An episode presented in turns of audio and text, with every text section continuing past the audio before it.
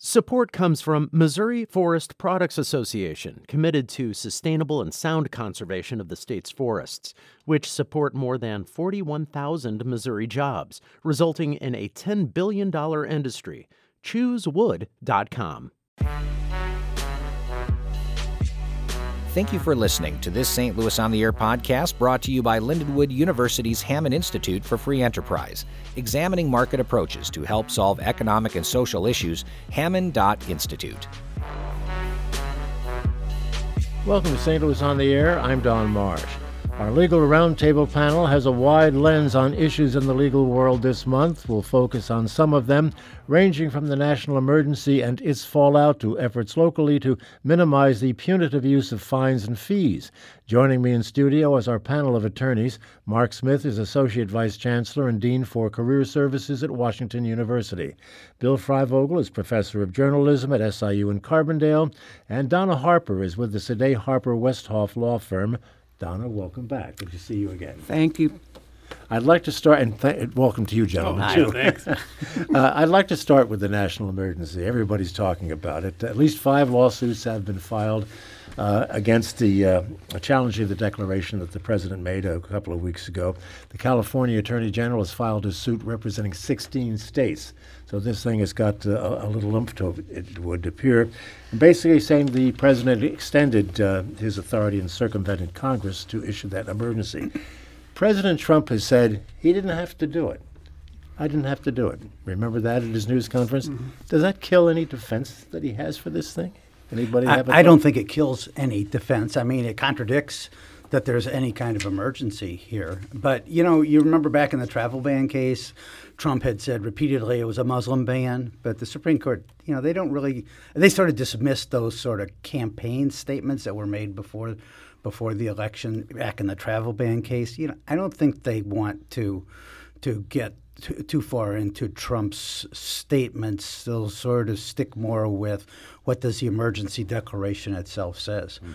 One, one sort of funny thing about that is that uh, uh, he, he probably has enough money from the other the other pots of additional money that he has identified. He probably has enough money to do what he can do during this fiscal year anyway, without even using. Right. He doesn't even need the emergency declaration to unlock some additional DoD money uh, you know, that he wants to have access to. So, in a way, it's um, it, it probably won't have a huge amount of practical impact on how much wall gets built. I, I, think the case itself is really hard.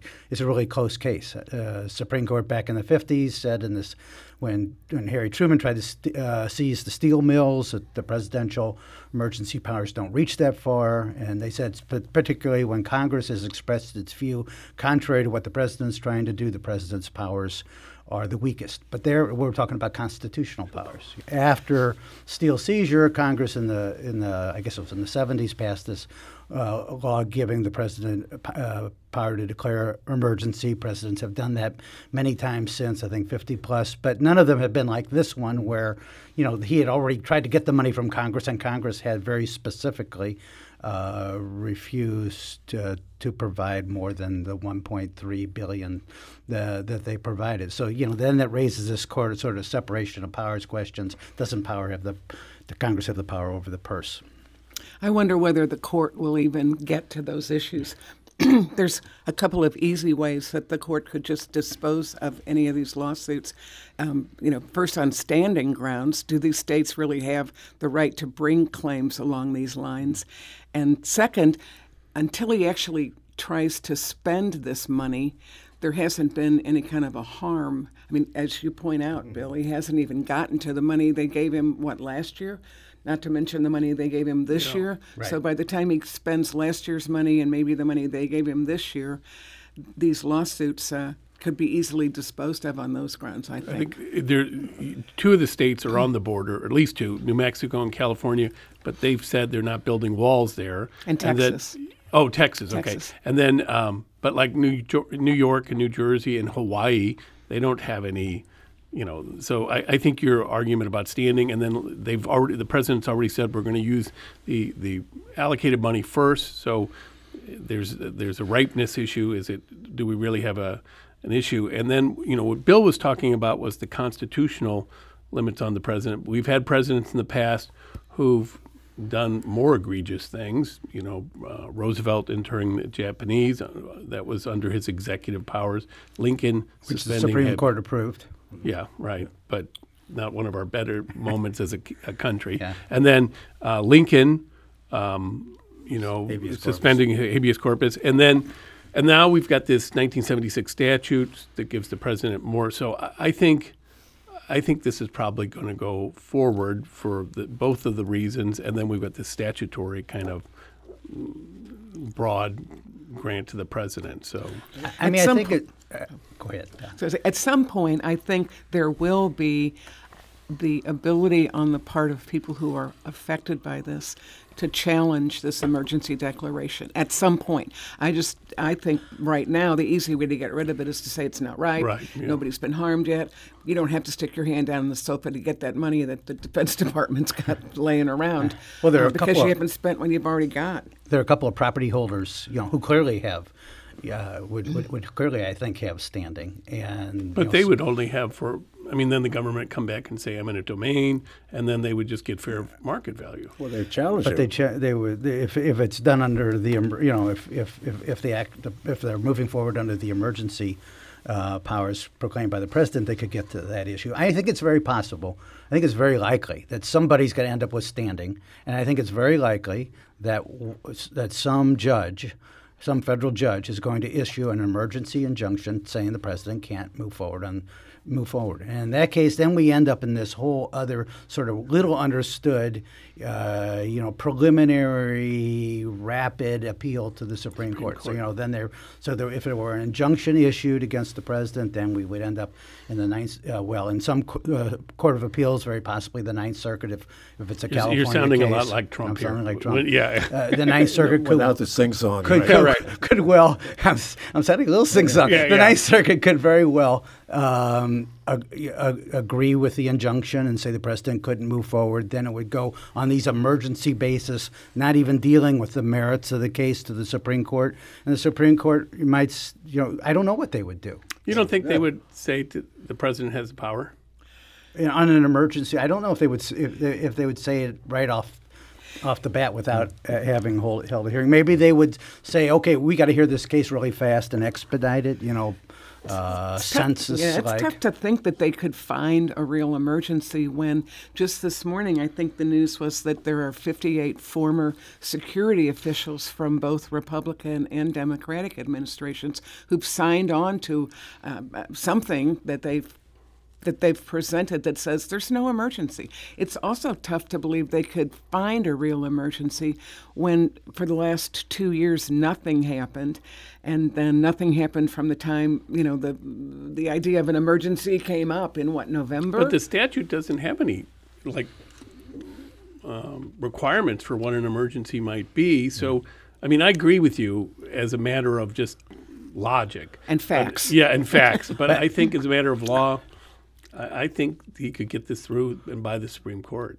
yeah, as a matter of law, the Supreme Court doesn't want to second guess Yeah. what is an emergency. We That- have a that's listener for the in Clayton. president to, to decide. a listener in Clayton uh, writes, Bob says, uh, uh, he writes, when the courts consider the emergency declaration, will they take into account data showing whether the border emergency is real, or will they only consider whether the declaration violates the law? You mean the idea that border crossings, according to the the agencies that monitor this stuff, are at a 40 year low? Yeah. the invasion we're talking about. Who- right? yeah. I mean, I, I, I, guess don't think it, they will. I guess it will depend upon you know what's in the record of the lower court uh, you know decision, but but yeah, I think very much the Supreme Court doesn't want to be looking at competing uh, arguments about data and emergency, and they you want to look at what does the emergency order say, is it lawful, and, and not get into second guessing the president. I mean, I think a better way to stop him would be for Congress to do something, but I just don't think there's enough votes in Congress to. to Certainly through not that. to override a veto. Override- Yeah, There's exactly. probably enough votes to get it to a veto, but he just said this morning he's going to veto, and Right. that would require a, Well, a little uh, more starch in some spines than we've seen. That gets voted on in the House tomorrow, by the way, that resolution that they, they've cooked up. Uh, we have a new Attorney General, uh, William Barr, confirmed. Uh, what can we expect from Mr. Barr? Does anyone have any feeling for what we might expect from him? He's been there before. Well, I think we can expect uh, that he won't be a, a whole lot different than than Sessions. Uh, he won't be as big of a target for, for President Trump as Sessions turned out to be. Um, Not not for a while. yeah, yeah, right. I mean, he's very conservative on law enforcement issues. I don't think he's got quite the bee in his bonnet about marijuana that that uh, Sessions had. Um, but um, but I think we can expect pretty similar things. The biggest, you know, he, he will face his biggest hurdle right off the bat. Probably the biggest hurdle he'll have during whatever time he's Attorney General, and that is what part uh, of a Mueller report uh, he will release, and that's going to be a huge, a huge controversy. He has said in, in the confirmation hearings that uh, he will release as much as uh, the law allows him to release. But you know, it's Justice Department policy. If you don't indict somebody, you don't Right. explain why. Even if Comey did uh, in connection with uh, Clinton, with Hillary Clinton. There- There's a question as to whether there's even going to be a report. One of the things I've heard recently is it may just be a series of indictments. That's period. right. That's right, because Congress reacted uh, pretty harshly to the depth and detail of the Clinton report mm-hmm. and passed a statute that allows the special counsel here to just say yay on a, a page of indictments and nay on a page of indictments, mm-hmm. and that's it. That's the end of it. So. Well, um, we're not going to get that anything this week. A lot of people were speculating it was going to happen this week. That apparently is not going to be the case. One other thing before we take a break, I'd like to spend a little time discussing is uh, the the president's former personal lawyer, uh, Mr. Cohen, will be testifying before Congress uh, this week on Wednesday, and we're going to be carrying that here. NPR will be uh, all day, as I understand it. Okay, the president's personal attorney. Obviously, they've had many conversations on legal issues. Where does the client privilege issue come into play here? What can he say, or can he just waive that uh, before any anybody? Yeah, well, I mean, for, for for one thing, with respect to the Stormy Daniels payments, uh, Trump has said he's not my lawyer.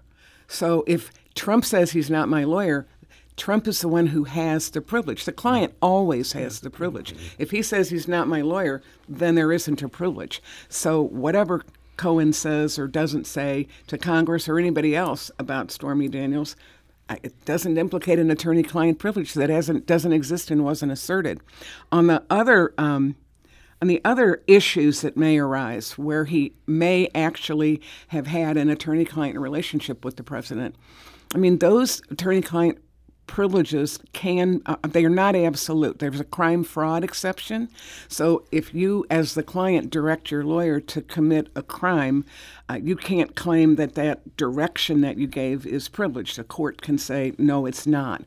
And then there's a sort of a third, more arcane area that my husband clued me into, and he does criminal defense work, and that is that when uh, the when prosecutors want to take a look at matters, documents, emails, whatever that might implicate an attorney-client privilege, they send in a special group of U.S. attorneys who are uh, separate from the actual attorneys who will prosecute the cl- claim. They look at documents, they look at emails, they make a preliminary d- decision whether they are privileged.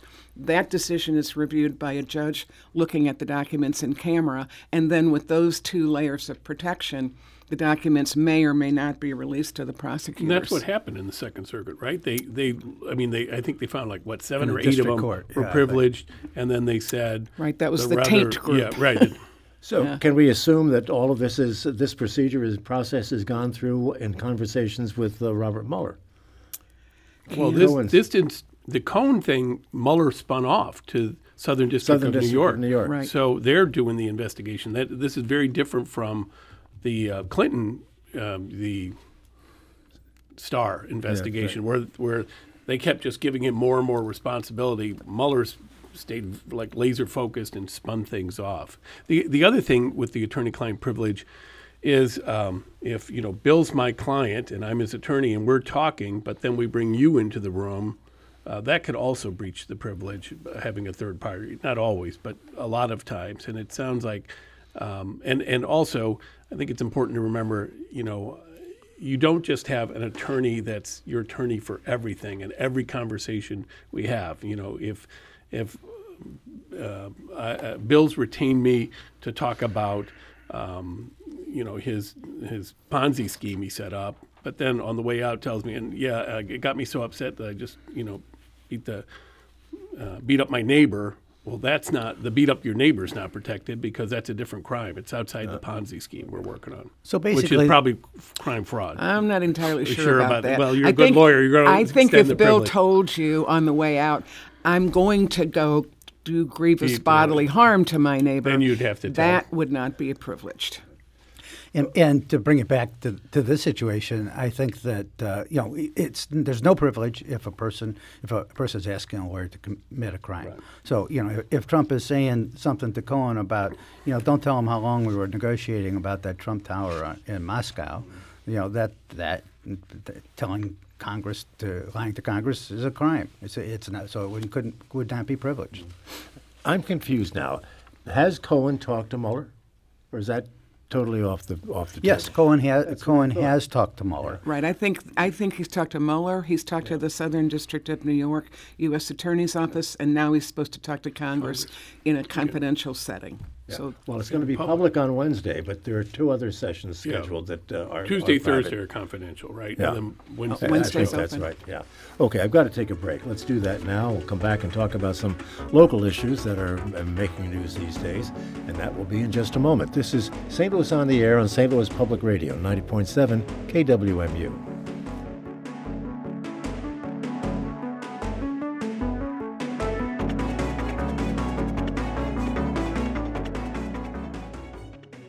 Back to our conversation with our attorney friends, Bill Freivogel, Mark Smith, and Donna Harper. Guys, we have a whole bunch of things here that have popped up during the last month concerning uh, associated with criminal justice reform, fine, fees, bail, and that sort of thing.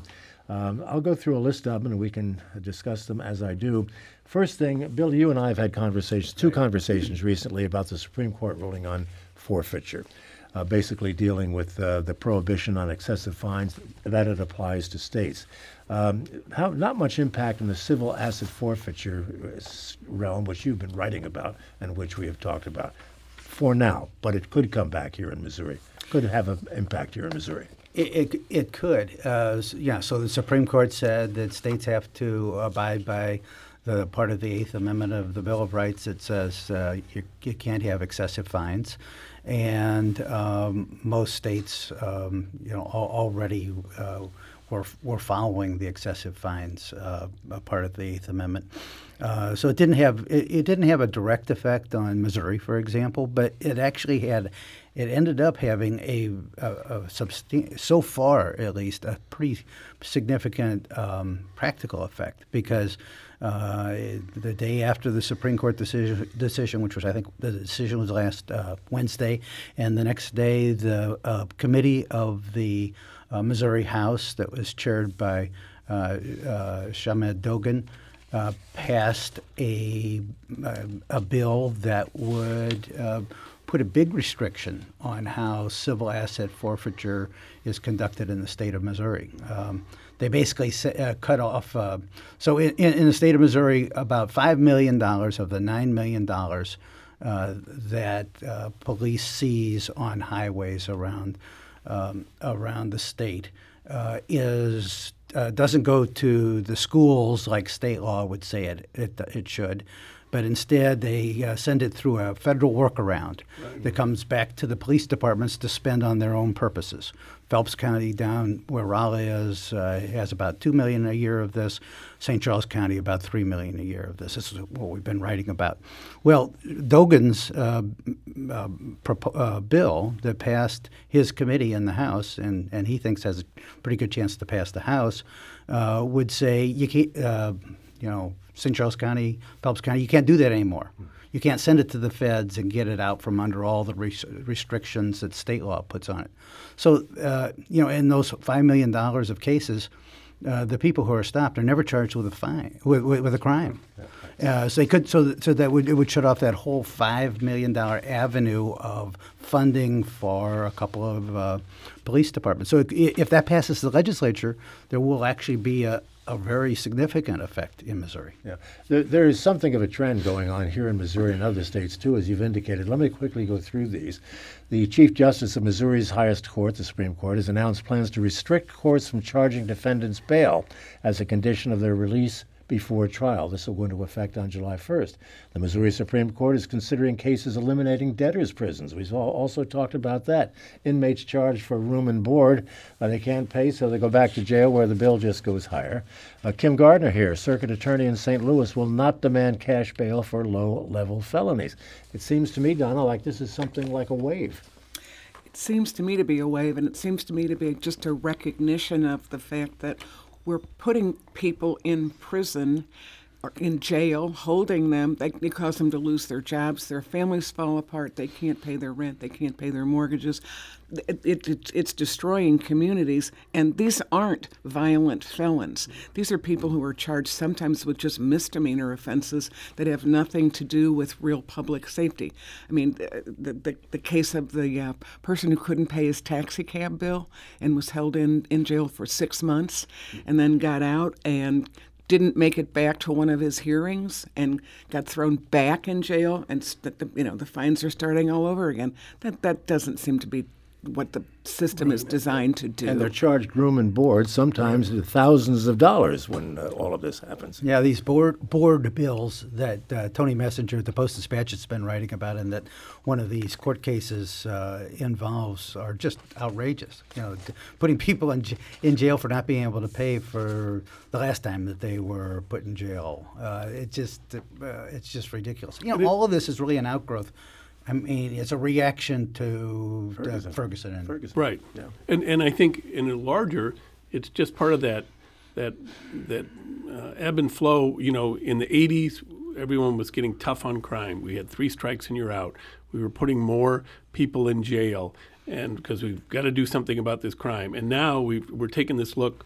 Boy, we've got more people in, in prison than anyone else, any other country. Mm-hmm or most other countries, and um, and we've got all these poor people. And Ferguson and Forward through Ferguson, I think, put that in in, in real crystal form that we're putting people in jail not for crimes, but because they just don't have money, and that's that's like out of a Charles Dickens novel. We, we shouldn't be doing that. So trying, and then we talked about this a few weeks ago, just trying to find less.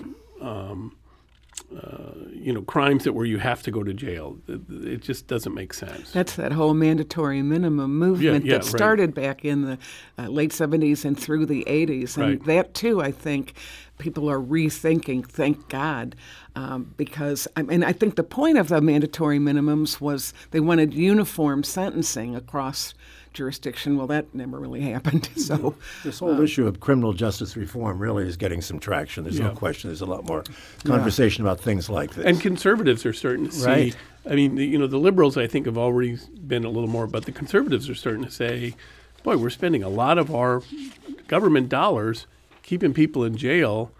maybe maybe we don't want to you know have so many taxes going to that. And we're running out of room. We've already, yeah, already yeah. run out of room in these places. Any other thoughts?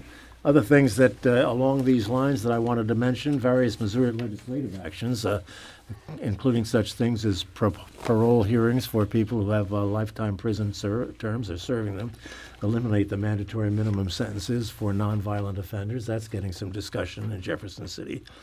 And uh, again, Kim Gardner in the city circuit attorney's office is expanding her diversion programs to help keep people out of jail, and uh, that too is something that's getting a lot of attention. Don, I'm sure that you're you're well aware of that and probably I'm, in favor of and it. And in favor of it, yes. Yeah, I, yeah. I, think anything we can do to uh, keep people out of you know, being incarcerated mm-hmm. at our expense and having their lives destroyed for nonviolent offenses makes sense. You know, that it sort of makes make, makes me think about all the people who are in prison in Missouri for pot, for marijuana, and now it's legal all over the country. But we've got people in prison in Missouri for sometimes for life sentences because it was their third strike. Uh, it, it seems to me to be uh, onerous and unworthy of us as as a society that we keep people in prison for things like that. And it is, you know, it is one area where uh, conservatives and liberals can join together and, ag- and agree and actually ha- take steps that are successful. You know, that first step that uh, Congress passed right uh, right around Christmas, right around the holidays. Uh, that was uh, you know Grassley together with Durbin. It was it was a very bipartisan. I just hope it on this bail thing. I hope they we really get it done this time. I I, I have the, the, the recollection that I, I wrote a big series of stories in the early 1970s. It resulted in Missouri Supreme Court reform. It resu- resulted in a bill that passed the Missouri legislature. Kit Bond sent me the pen that he signed the legislation with. But did it do anything? I don't think it did. well, we've got a we've got a very conservative legislature, so we'll see how it plays out with. Uh, so maybe you should write some more stories. Yeah, yeah, right. I guess so. I'll send you a pen. if it was the early '70s, it's only been like 45 years. Yeah. So yeah. you're due for another round. Oh, yeah, well, impatient. You're being very impatient. okay, couple, I, you heard in the headlines there with regard to uh, the abortion issue and, and the fact that uh, uh, we're we're back to this admitting privileges thing again. There were a couple of things going on here. Uh, the uh, Missouri Supreme Court st- uh, not the uh, U.S. Supreme Court, stopped Louisiana from enforcing new regulations on abortion. The justices said by 5 4 vote that they will not allow the state to put into effect a law that requires abortion providers to have admitting privileges. So here we are, upholding it on the one hand, and the U.S. Supreme Court is denying it on the other. Yeah, I'll be interested in reading that district court opinion that you just reported in the headlines uh, to see how they came up with that because it sounds uh, a lot like whole women's health, doesn't it? I mean, it? it's exactly so, yeah, yeah, So a couple years ago, uh, in a Texas case, it's a, the Supreme Court with Justice Kennedy. Uh, writing the opinion said that uh, that, you, that states could not impose uh, requirements uh, that a person have have have uh, uh, admitting privileges at a hospital within X number of miles, and that was a five-three decision, as I recall. And uh, so then a couple of a couple of weeks ago, the Supreme Court. Said, "Hey, Louisiana, the, the, there was a, there was a uh, Louisiana had passed a, a, law similar to Texas's and said you've got to have admitting privileges and um, a uh, the, the, law had been put on hold, and the and the, Supre- the Supreme Court with Justice Roberts joining um, the uh, the four Democratic appointed justices to make five uh, said this law cannot be enforced. So how in the world a Missouri federal judge, uh, you know, could um, uh, come around to decide, oh yeah, we're going to let it be, uh, let Missouri's law be enforced. I don't know exactly what the distinction would be. Roberts, uh, as you indicated, uh, has, has sided with the uh, the liberal group in, in, the in the Supreme Court. Does this ruling on the Louisiana case give us a peek into what the court might be doing if other abortion issues come before well, the uh, uh, court? Th- this is what I think. I mean, what do I know? But Roberts, I mean, this is just to slow things down, and I don't think this is, means that Roberts has suddenly be, switch sides or anything. I think when it gets to the Supreme Court, he, he'll want to have a full hearing. I don't think they're going to overturn Roe versus Wade, but I think they're going to start finding all of these things, all these little legislative hurdles that are put up. They're going to say they're no longer a substantial burden. We don't we don't find them to be a substantial burden, and so they while they won't overturn Roe versus Wade, they'll gut Roe versus Wade that way, and and it'll be a slow, gradual process. I think that may be true. I mean, it, so it's a it's a what uh, Justice Roberts, Chief Justice Roberts did. It's sort of a, it's sort of an insight into his thinking. I mean, the most important thing to Chief Justice Roberts, who's going to be Chief Justice of this court for another two decades, uh, assuming he has good health, is that this Supreme Court have legitimacy. It right. looks like just you know, Trump appointing a couple of people changes all sorts of decisions. It it looks like a court that just is, is based on political decisions. So he doesn't want that to happen. Roberts was in the dissent, in the in the minority in the Texas case we were talking about about admitting privileges. So he he thought in that case on the merits that states could could adopt those uh, those kinds of rules. But then he just, I think, after after Gorsuch and I mean, he didn't explain this. This is just mm-hmm. reading the tea leaves.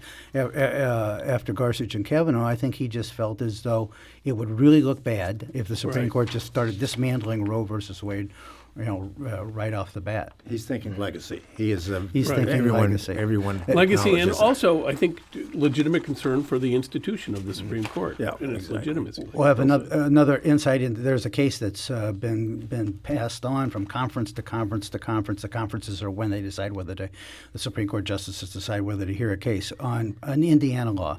Uh, that regulates how uh, fetal body parts uh, can be disposed, and it also says you can't have an abortion if they're up for a genetic abnormality. Uh, Pence signed it when he was governor. Uh, if um, and the courts, federal courts have said that law cannot go into effect. So it's sort of in the same position as the Louisiana law was. And so if Roberts in that case, which he's clearly not has, is having trouble deciding what to do, if he in that case lets that law go into effect, then you know Yeah. it's going to be hard to tell where, where things are going. Yeah.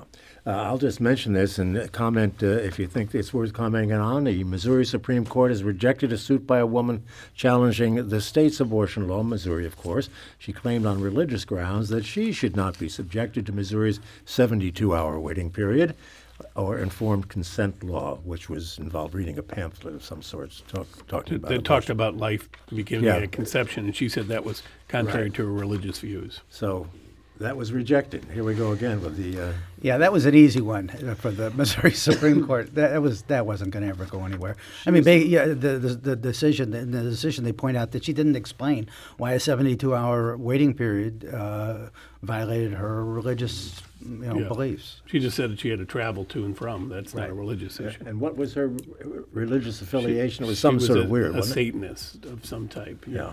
Okay. And the other thing is, she got to have the abortion, so that I think that the court just said Sure. 72 hours, who cares? I think her pregnancy was in 2015, if I remember correctly. That's so- right. Okay, let's take another break. Time is moving along so quickly. We'll continue our conversation with legal roundtable panelists in a moment. This is St. Louis on the Air on St. Louis Public Radio, 90.7 KWMU.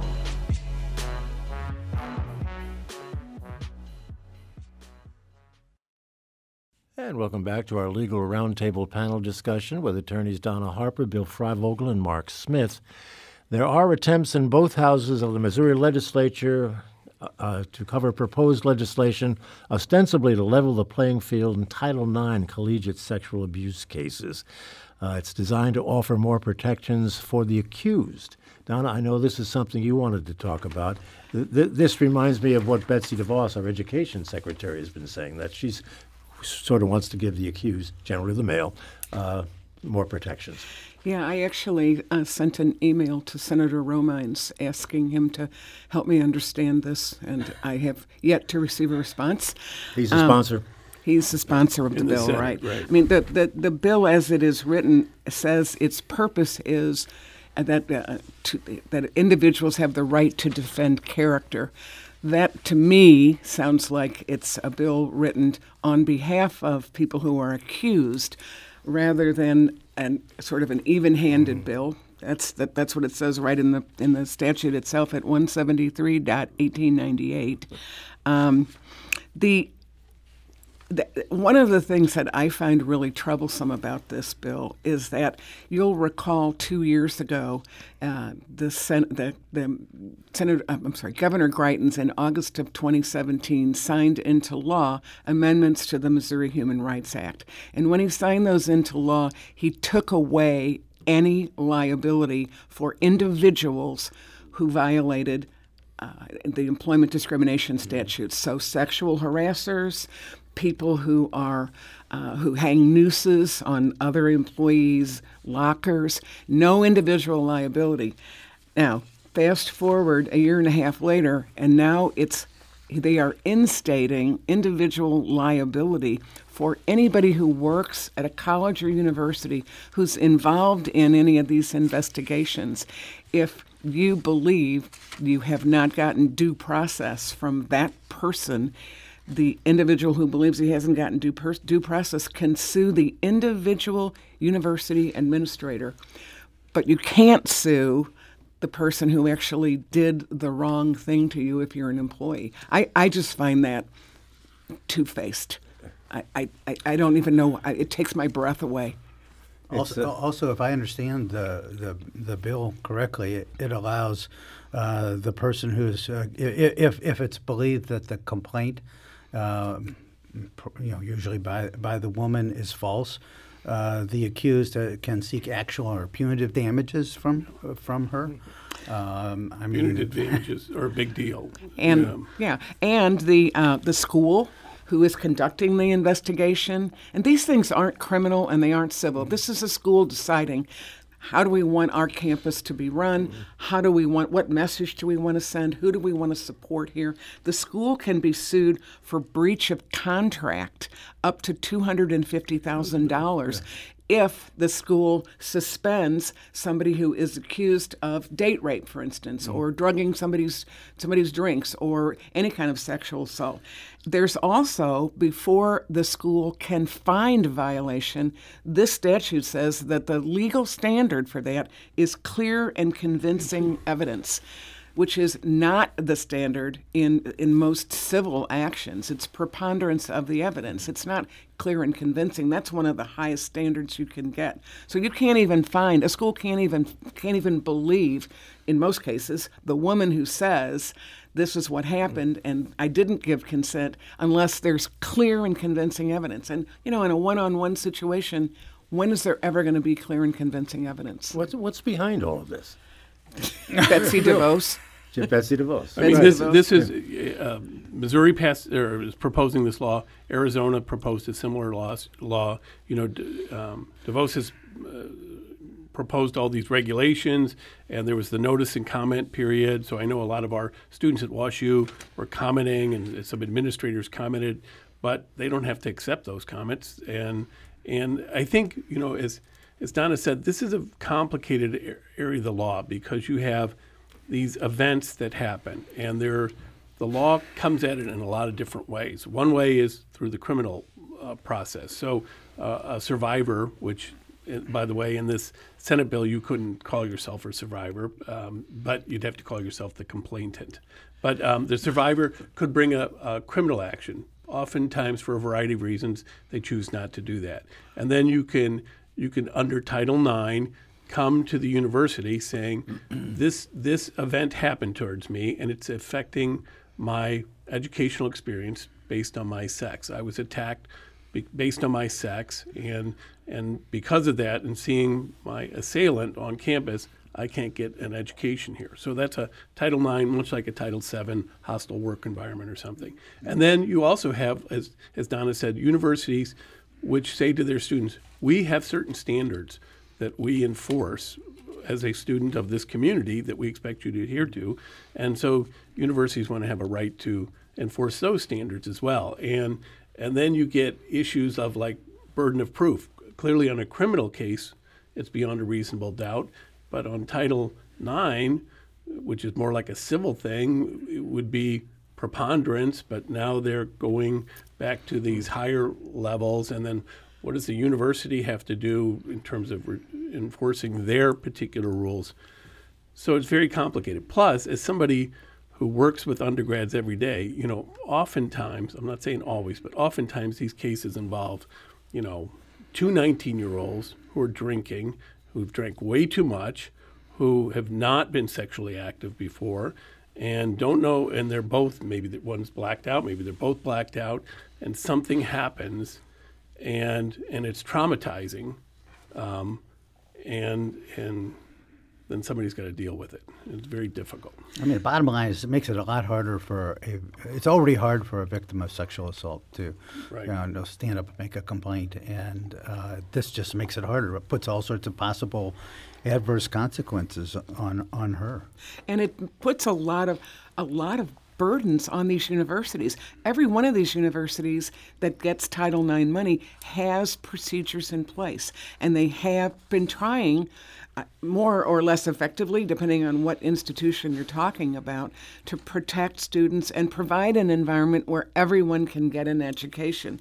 Now, the school officials are going to have to, if this bill passes, the school officials who make decisions in the context of complaints by, by students against other students are supposed to disclose their prejudicial beliefs or previous experience that may be uh, actual bias or that might be perceived as bias. So, what does that mean? That uh, they have an investigator who's looked into 10 of these complaints and found that in nine of them, something awful happened and the perpetrator needs to leave the school. Is that the uh, a prejudice, previous experience that might be perceived bias? They got to fire the investigator who finds that. I mean, what is this all about? Who writes this stuff?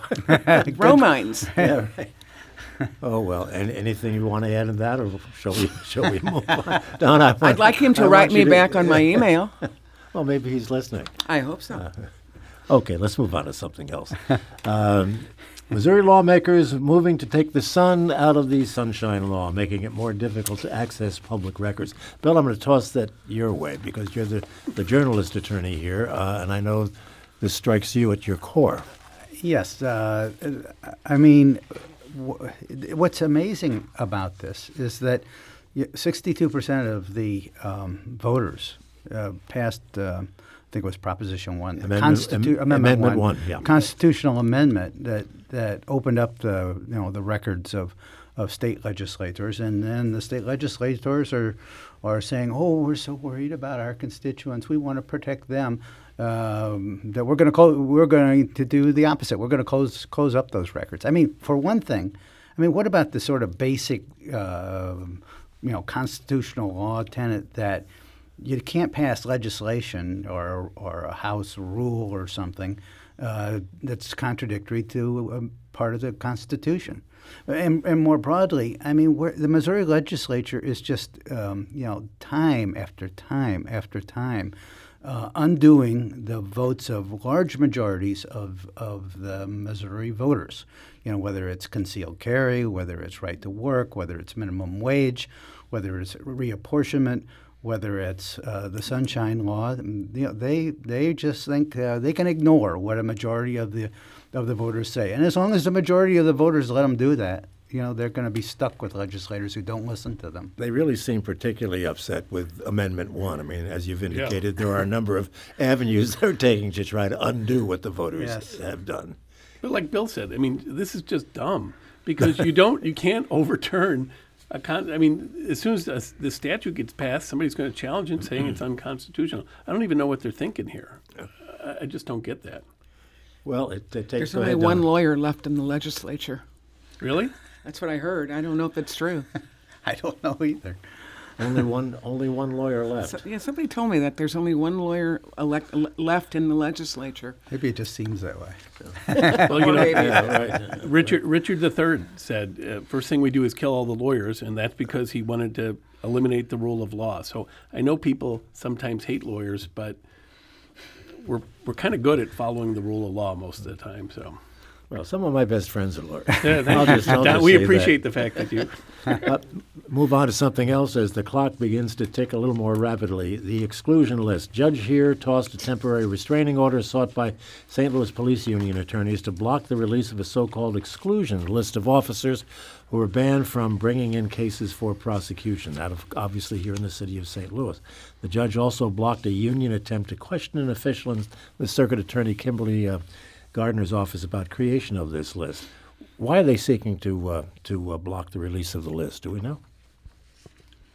Well, I guess I guess they don't want the names of these 25 of these police officers They say to, it's going to to hurt become their public. reputation. It'll hurt their and- reputation. Yeah, that it's somehow.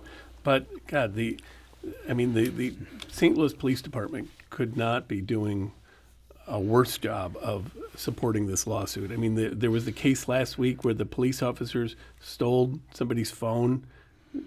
So this person is being booked, and this cop comes by and just takes the phone, and it's you know, and those the station houses are all uh, up, and it, it's just like it's just stupid. And so, and then all the other stuff that's been in the news. I mean, I, I think this is a, uh, the, you know, they got Selzer to back them, but Court of Appeals said no way, and I think this they're not going to be able to block this, and it's already starting to leak out, is what I hear. So. Yeah, I, I'm pretty certain that uh, the number of attorneys in town have that list Mm-hmm. and can use that effectively in their defense, right? Criminal, right, Donna? criminal defense lawyers. I- I'm sure some of them have it. yeah. Yeah. And that's really upsets the apple cart when they have that list when it comes to uh, prosecution, doesn't it? I would think so. Yeah. Well, time again marching away. I wanted to bring up something that uh, we had not indicated earlier that we might want to be talking about, but Bill brought it. Bill brought it to my attention this morning, and that is that uh, Clarence Thomas wants to revisit the New York Times versus Sullivan ruling on libel and defamation. That's the 1964 opinion, holding that public officials have a, a higher burden to prove libel. Again, back to you, Bill, on on uh, Justice Thomas's uh, effort here, apparent effort. Yeah, well, I, I guess I think he won't in the end be successful. New York Times versus Sullivan is is, is like one, along with Pentagon Papers, you know, is like one of the most important precedents for uh, media and, and and the press. It was also really important. Um, it's interesting that Justice Thomas takes this view because it was an incredibly important civil rights decision in a way. Because at the time of New York Times versus Sullivan, uh, Southern segregationist um, officials uh, like Sullivan, had had won five million dollars in judgments against the New York Times, and a million and a half dollars in judgments against CBS. They were trying to get the news media out of the South because they knew they were losing on segregation because of the of the stories and the TV pictures of police dogs attacking uh, civil rights uh, lawyers, uh, civil rights uh, protesters, and and the like, uh, and it was just a way for them to try to kill the civil rights movement. And the Supreme Court saw that and said, you know, we've got to have. I mean, the phrase that Justice Brennan used was, "We've got to have democracy needs breathing room." And so, if uh, if an ad in the New York Times misstated the number of times Martin Luther King had been arrested Right. and said it was seven instead of five, uh, no big deal. That's not that's not going to be something that uh, a, pu- a public official who hasn't even been named in the ad can collect on.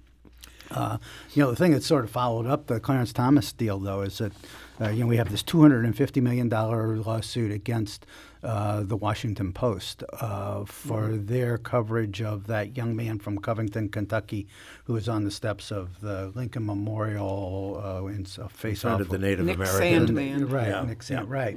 And you know, I think that's that's a that's a that's a pretty uh, threatening case for, for, for the media. The person who's who's brought the case uh, represented Richard Jewell, who you'll remember was the falsely accused Atlanta.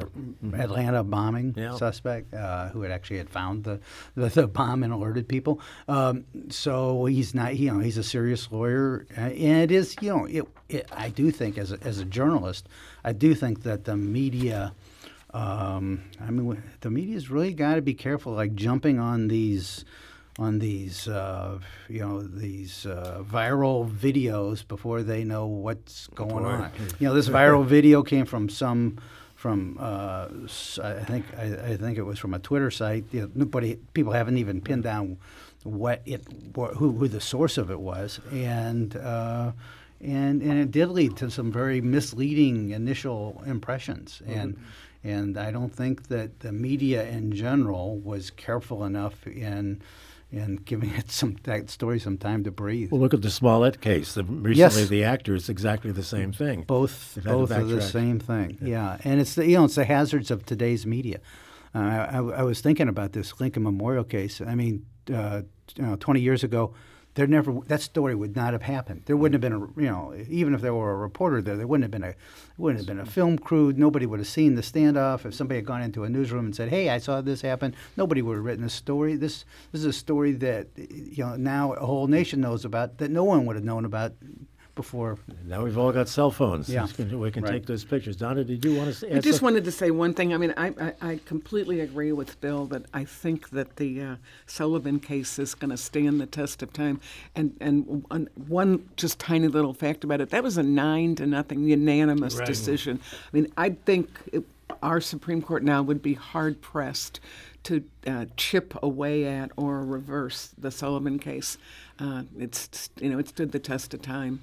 Uh, w- very quickly, we only have a few seconds left. How do you revisit something like this? You have to wait for a case to come through. You'd have to wait we- for a case to come Yeah. up, and then you could say, you know, it was it was wrongly decided. But uh, Chief Justice William Rehnquist, you know, the very conservative former Chief Justice, who was originally a skeptic on New York Times versus Sullivan, he finally, before he died, embraced it. All right. Have to let it go at that. A very fast hour. Lady and gentlemen, thank you so much for being with us, Donna. Great to see you again, Bill Thanks. Freivogel and Mark Smith. As always, good to see you. We'll see you in about a month. This is St. Louis on the Air on St. Louis Public Radio, 90.7 KWMU.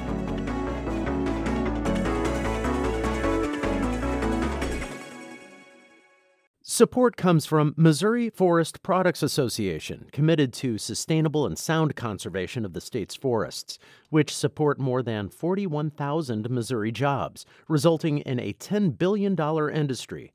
ChooseWood.com.